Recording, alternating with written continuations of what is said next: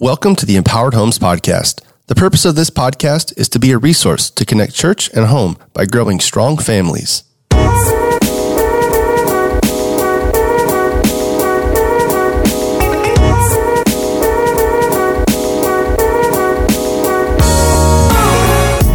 Hi, this is Bobby Cooley. On today's episode, we're going to be talking discipleship um, and what that means. We have a guest, Eric Conley, um, going to be with us as we discuss what does it mean for personally to be a disciple. What does a disciple look like? There's so many questions and so many different things that are going on, and so many different people are talking discipleship. And so we're going to clarify um, what it is, what it means, what it looks like, and uh, also challenge us to be an everyday disciple, not just a Sunday to Sunday disciple. And uh, really good content. We have some really good stories with what that looks like in our own lives. Um, you can also find more information on empoweredhomes.org.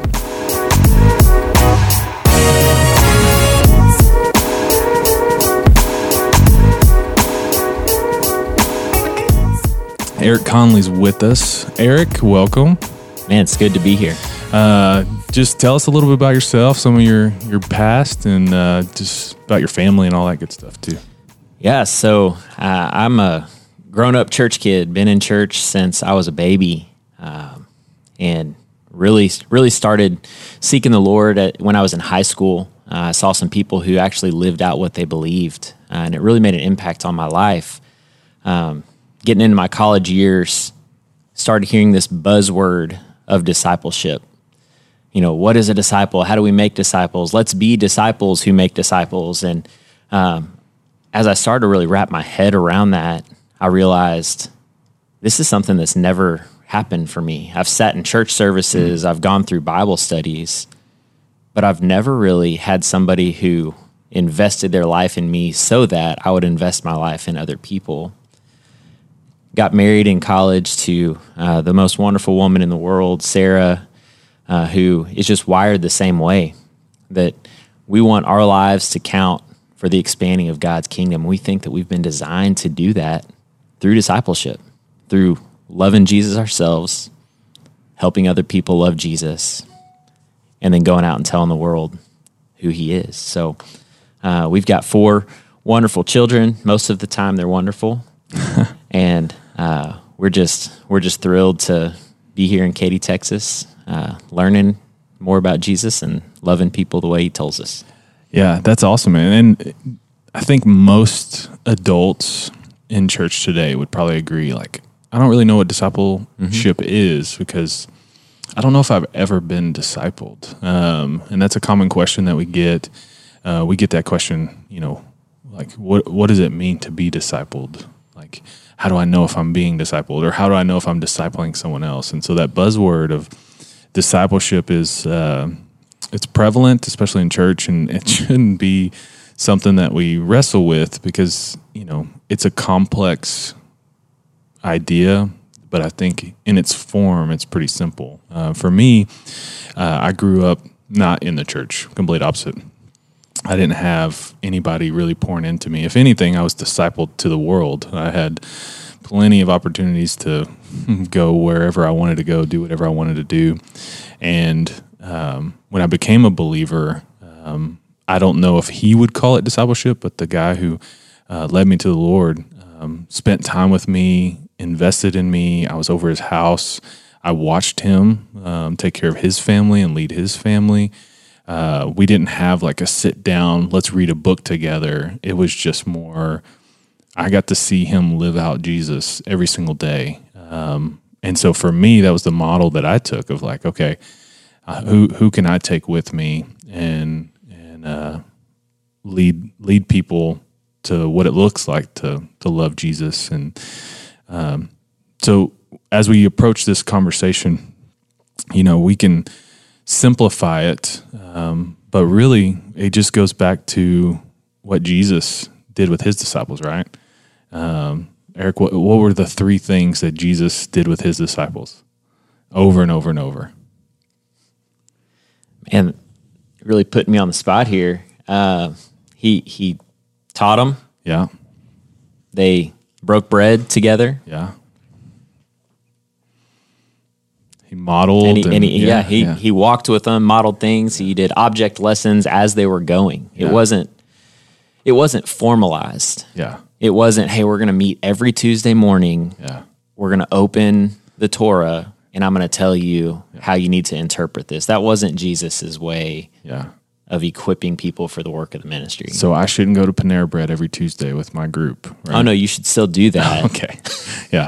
no. And and that's that's totally good. But if you look at Jesus' life and how he led his his disciples, um, there's no formula uh, that we've tried to to um, kind of pull out of. There's no silver bullet for what it looks like. And I think a lot of times we get so, you know, rigid in this is discipleship, this is how it goes. And we miss out on the freedom of following Jesus and what that looks like. You know, for us um, at Kingsland, one of the, the visions that we have for our groups and especially in our group settings is is looking at three things that Jesus taught and told his disciples over and over and over. And um, he said it in every every gospel. Um, he said, "Love the Lord your God. Love God."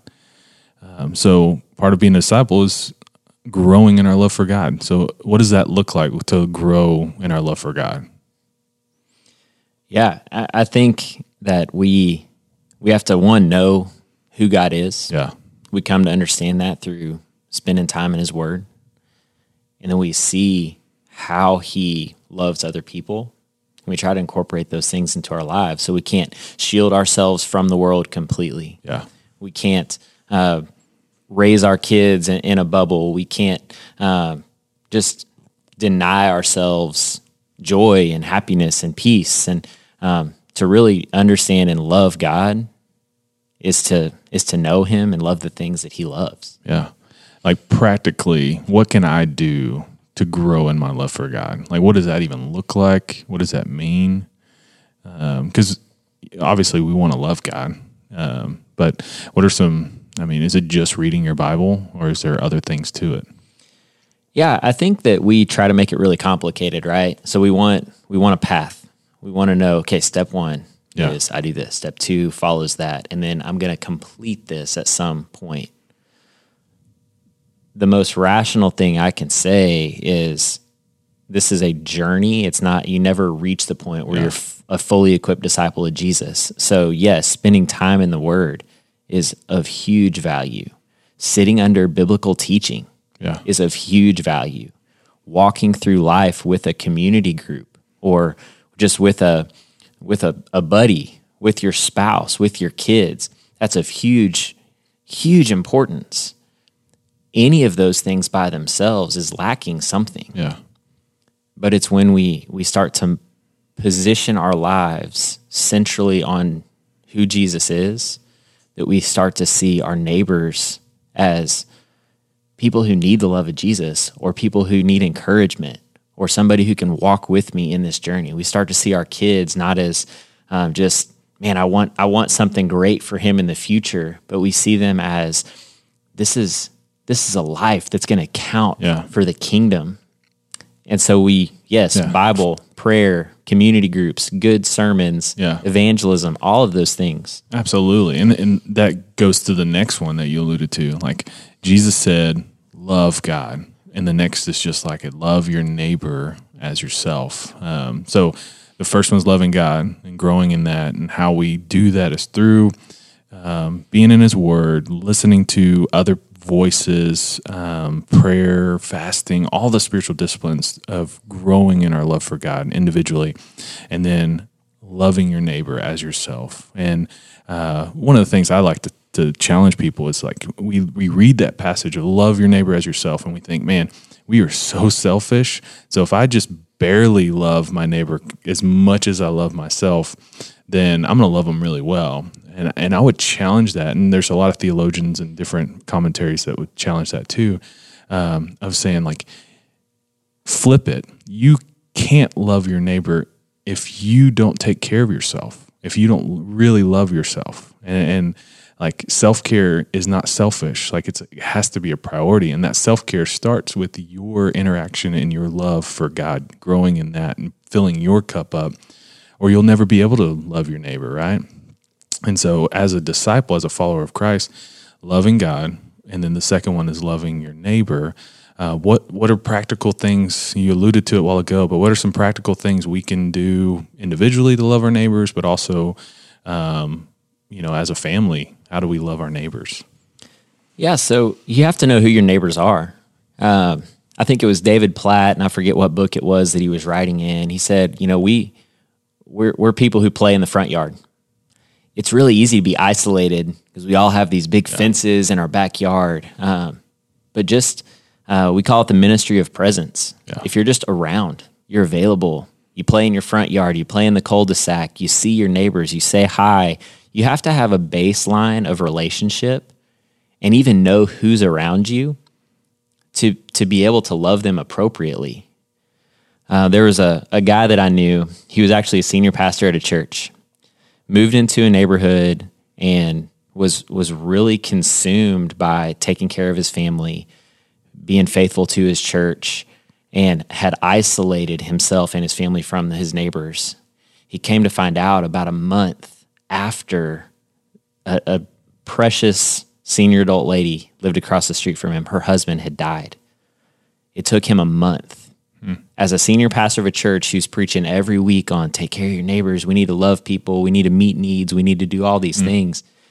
And that was a wake up call for him. And as he's sharing that, it's a wake up call for for me to say, do I know my neighbors? Yeah. Do I know what the needs are? Your physical neighbors that live right next door is where you start, right? Absolutely. I mean, a lot of times we think we got to go across the world to love our neighbors, but we have neighbors all around us. Um, we have neighbors in the cubicle next to us. We have neighbors who uh, we see every single day at the coffee shop. Um, and being intentional in that, and how do we go beyond our capacity, beyond ourselves, because that's what Jesus told us to do, um, to to show love for them. Um, it's not, you know, it's not a um, it's not a hard thing, but it is a very difficult thing. Like it's super hard to to be courageous, to go out and to be bold, um, and, and, to do those things. It, but it's what we're called to do. We're called well, to and, do it. And I think at times we make it harder than it has to be too. Yeah. And and we do this in all areas of spiritual discipline. We want to just add a add something to our stack instead of leveraging the things we already do. Man, that's a good point. Especially yeah. for parents. Yeah. I mean, most most parents they get home at you know five, six, seven o'clock at night, and they want to spend some time with their kids. But most of that time is not like knee to knee, you know, three hours in prayer before yeah. you go to bed kind of time. It's it's like chasing a kid on a bike or watching them crash their skateboard into the streets or at the pool. Yeah. That that time is there and 100% of your attention isn't on your your child. It's a good time to talk with your spouse. It's a good time to decompress from your day. But that's also a great time, especially if you're in that cul-de-sac in your front yard, to look around and, and yeah. see two houses down. Oh, that family, they're out riding bikes.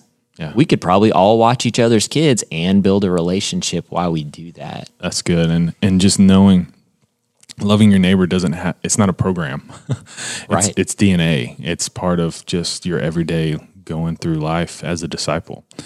So those are the first two. So you, loving god growing in our love for god loving our neighbors and loving them well um, and asking the question and praying. I think you know um, we had a, a, special guest last summer come in and uh, she shared this analogy of the trust bridge um, and that that has hit me over and over and over. Basically, you know, you have to build that relationship with someone um, in order to be able to share this, you know, truckload of information. And so, if I'm building a bridge and I have this truckload of information of the gospel, I have this huge, massive uh, thing, and my bridge is weak, and I'm trying to carry that massive load of the gospel over the bridge, it's going to crumple. Mm. But if I build trust and build that bridge really, really strong, when it's time for the gospel to go across, then it's going to withstand because I have the relational equity there. And so, you know, loving your neighbor is is is an everyday thing, and it's not something that we have to program or over emphasize or whatever. It just should be natural as a disciple because that's what Jesus told us to do. Love God, love your neighbor. And the last one, number three of what, and it's not ex- exhaustive list, but these are three starting points of, okay, what is a disciple? A disciple loves God. A disciple loves their neighbor. And then the last one, Jesus said, the world will know that you're my disciples with how you love one another. And so, how are we loving each other in the body? Um, because Christians, a lot of times, we're the first to shoot our own. You know, we, we, someone messes up, or pastor falls or fails, man, we are first in line to just ridicule and mock and kick them when they're down. And the world sees that.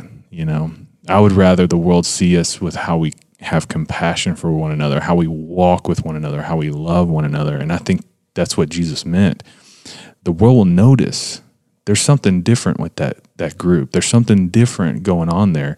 You mean they're meeting each other's needs? They're they're caring for each other. They're uh, someone's sick and they're bringing meal. Like all of those things that are gospel focused. I, I think we miss that element of what it means to be a disciple. But also, sometimes we make that the emphasis, right?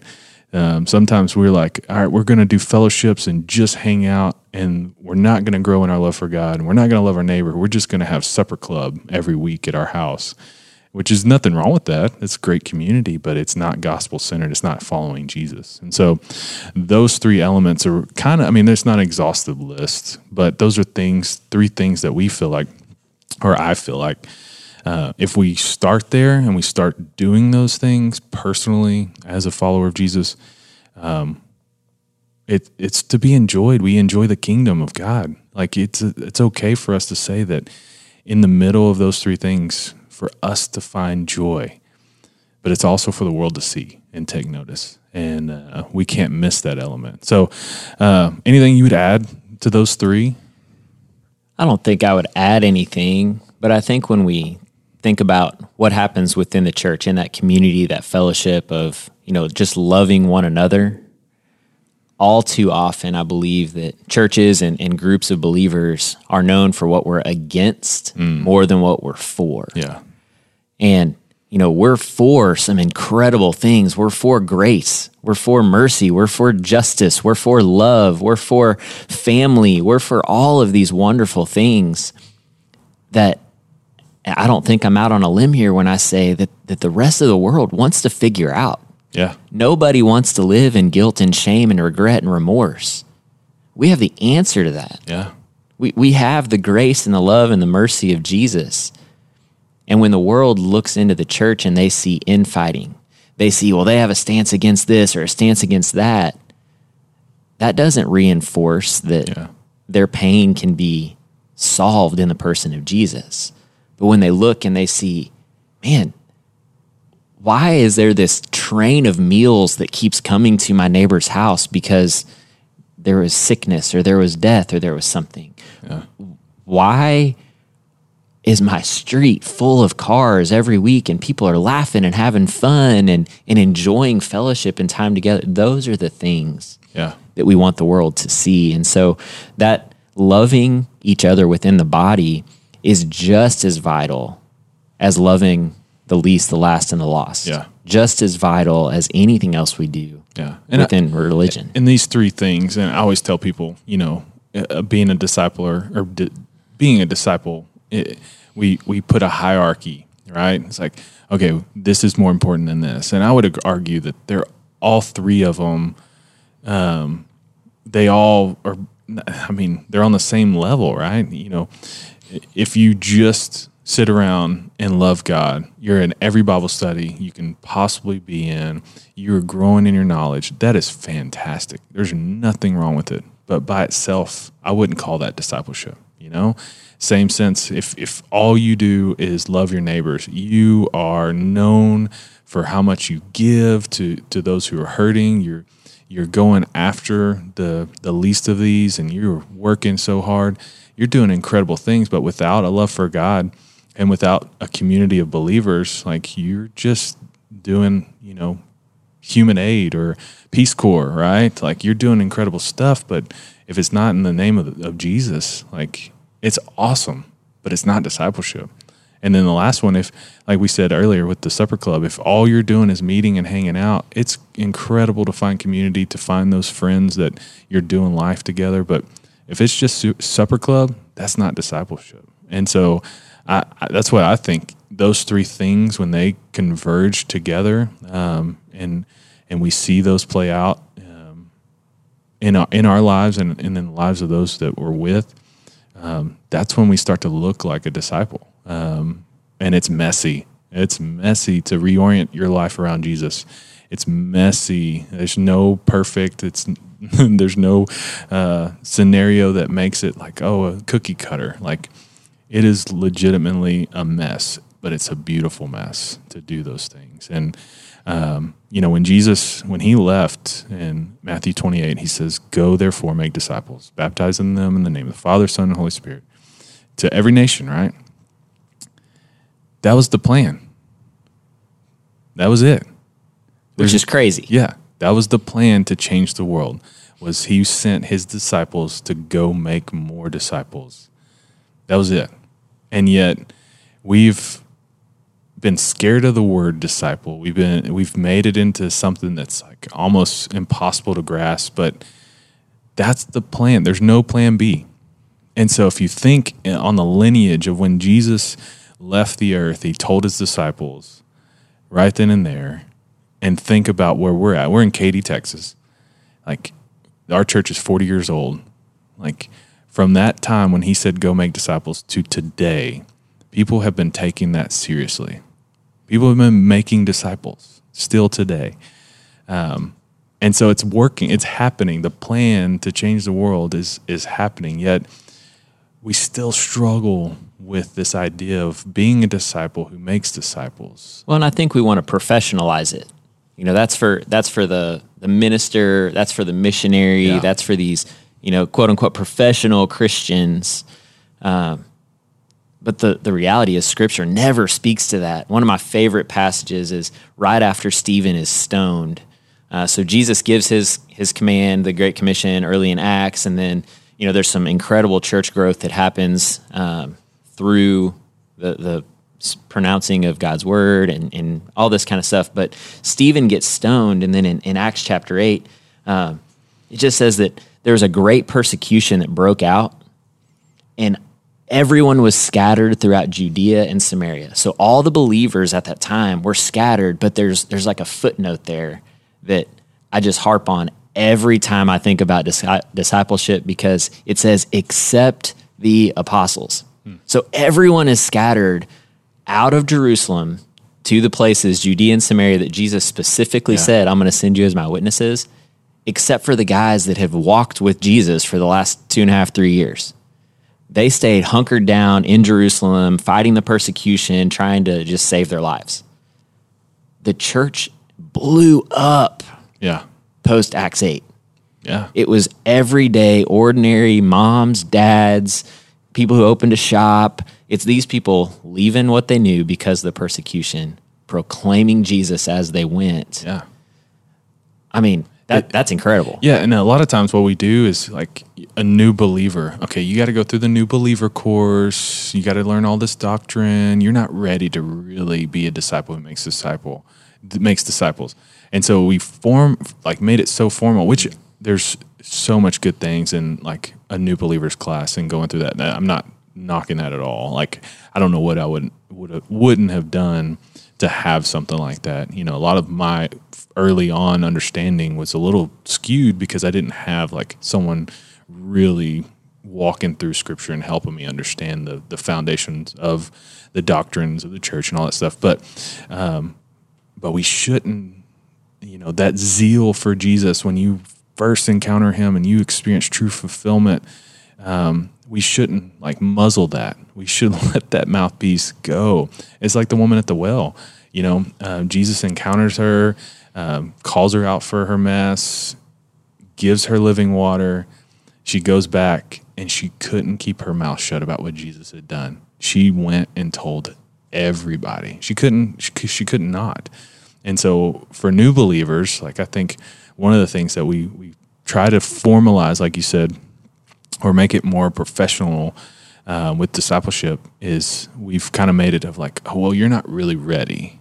And I think every believer, whether you've been a believer for 60 years or you're brand new tomorrow, you have a story to tell and something to say about who Jesus is because he changed your life. The Holy Spirit did a work in you, and you right then that second you can tell that story. And that's uh, you know evangelism. And that's the thing with discipleship. I can't i don't think there's no way to separate. Yeah, you can't disconnect it. you can't disconnect discipleship and evangelism. Like it's a two-sided coin. It's stuck together. And we, we've tried to do that as well of like okay here's how you do evangelism. Here's the perfect track and all this stuff. Well that's discipleship. Like like i think they they're so melded together that you can't disconnect them right um, and, and it's it's a beautiful thing when you get to experience a new believer and get to give them freedom to go and tell what Jesus has done for you. Um, I yeah, man, yeah, in in the same vein, you know, you're excited, you're passionate about it, you want to go and tell somebody. You're also never too young in your faith to to disciple someone, to train them Yeah, up yeah, in in the knowledge of who God is and how to live those things out. yeah, Um, you know, you, you think about everybody is discipling towards something. Yeah, it's worldly success it's um, you know what, whatever that is for you you're chasing after something and somebody is watching that and following and saying i want to be like that guy. Yeah, if as believers we are supposed to be and, and most of us i believe are most passionate about jesus most passionate about our relationship with him that should be the chief thing that that anybody who sees our life is like man i, I want some of that yeah. And if you are a disciple who your whole life is centered on who Jesus is, people will know what you're about. People will know that you are a follower of Jesus. And that's what the word actually means. Disciple, it just means a follower. And so, what are you following? And I want to be known as a follower of Jesus, as a disciple of Him. Uh, and, and, and the hardest part, I think, for a lot of people who are wrestling with um, this, and I, I have a, a great friend who she's a newer believer. It's been a few years. She's been uh, working through her own faith journey, and she got asked to disciple another lady, and she said, "Uh, "There's no way. I, I'm not ready." And I just tried to encourage her of saying, "You're absolutely ready."